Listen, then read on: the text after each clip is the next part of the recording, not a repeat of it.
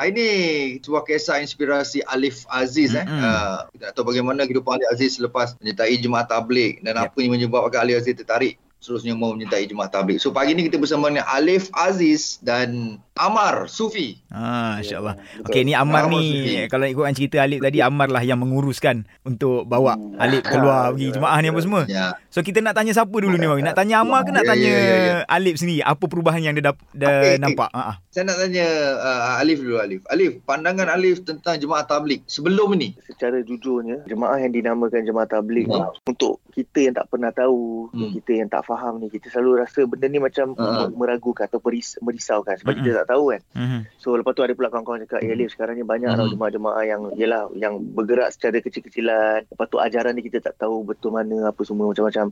Jadi uh, Ya. pada awalnya saya rasa macam yelah ada sedikit lah sedikit kerisauan.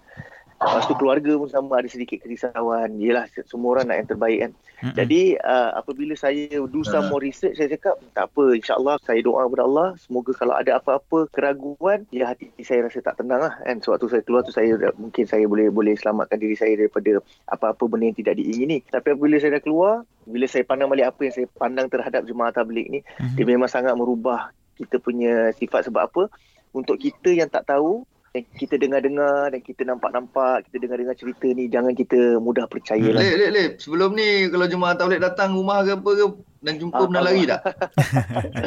benar benar masa tu kat Singapura saya ingat lagi kat Singapura Ha. ada jemaah yang tengah buat ziarah saya rasa macam Hmm. "Ap- apa ni sebenarnya kan saya tengah duduk dengan kawan-kawan tiba-tiba datang penuh full sunnah kan pakai serban semua datang oh, boleh tak kami nak cakap sikit duduk situ cerita Oh. saya jadi macam tak selesa kita ja- jadi rasa janggal macam apa benda ni kan apa benda kau buat ni tapi Yeah. tak ada benda lain nak buat ni. tapi suatu saya dah uh, menyertai usaha ni saya baru rasa macam amat malu sangat saya rasa Alai. Ya Allah kalau boleh kau temukanlah balik dengan jemaah yang aku pernah jumpa tu supaya kita dapat Uh-uh. rasa macam nak minta maaf malu Faham, sebab apa faham. Uh-uh. seandainya kita tahu apa yang dibawa oleh mereka yang keluar ziarah dan Hmm. buat gash ni Yelah, Ya. yelah. Masya Allah dia memang Bukan niat tak kita baik rasa kan? kita, kita rasa kita tak Alah. tahu kita tak tahu tu lah Ah. atas kelemahan saya Okey, okey.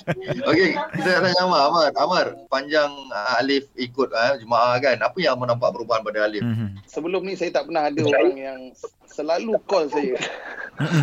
dia selalu call saya. Oh, Jadi oh. satu benda yang saya nampak adalah dia sekarang ni dia cuba nak jaga circle dia, nak jaga jemaah sekitaran dia. Mhm. Ha, jadi dia selalu call Aha. saya, dia tanya macam-macam dan Hmm. dia kita nampaklah sunnah yang pelan-pelan. Ini selalu uh, ulama bagi tahu bila kita balik keluar dakwah tabligh ni satu benda yang uh, hadiah yang Allah akan bagi adalah sunnah dalam kehidupan kita. Ha, jadi Alif ni sungguh-sungguh nak ikut sunnah, sugi dia, tasbih dia. Kan, ha, Masya Allah. Jadi itulah saya nampak dia punya sunnah datang dalam diri dia dan fikir risau. Ha. Saya nampak fikir risau pun datang dalam diri dia yang mana dia fikir kawan-kawan dia. Wah, ah, Ma saya nak bawa kawan saya keluar jugalah. Saya nak, Terbaik, dia ah. ada fikir kat kawan-kawan dia yang lain. Mhm, mhm. Ha, dia ada fikir risau tu kat orang lain. Masya Allah. Saya nampak benda tu. Allah Akbar. Kalau kalau ikutkan cerita daripada Amas ni nampaklah Alif dia lebih uh, fikirkan orang daripada fikirkan diri sendiri. Dia tak selfish lah. Ah. Oh, best ini ini sikap yang terpuji ni sebenarnya. Ini terbaik. Alright.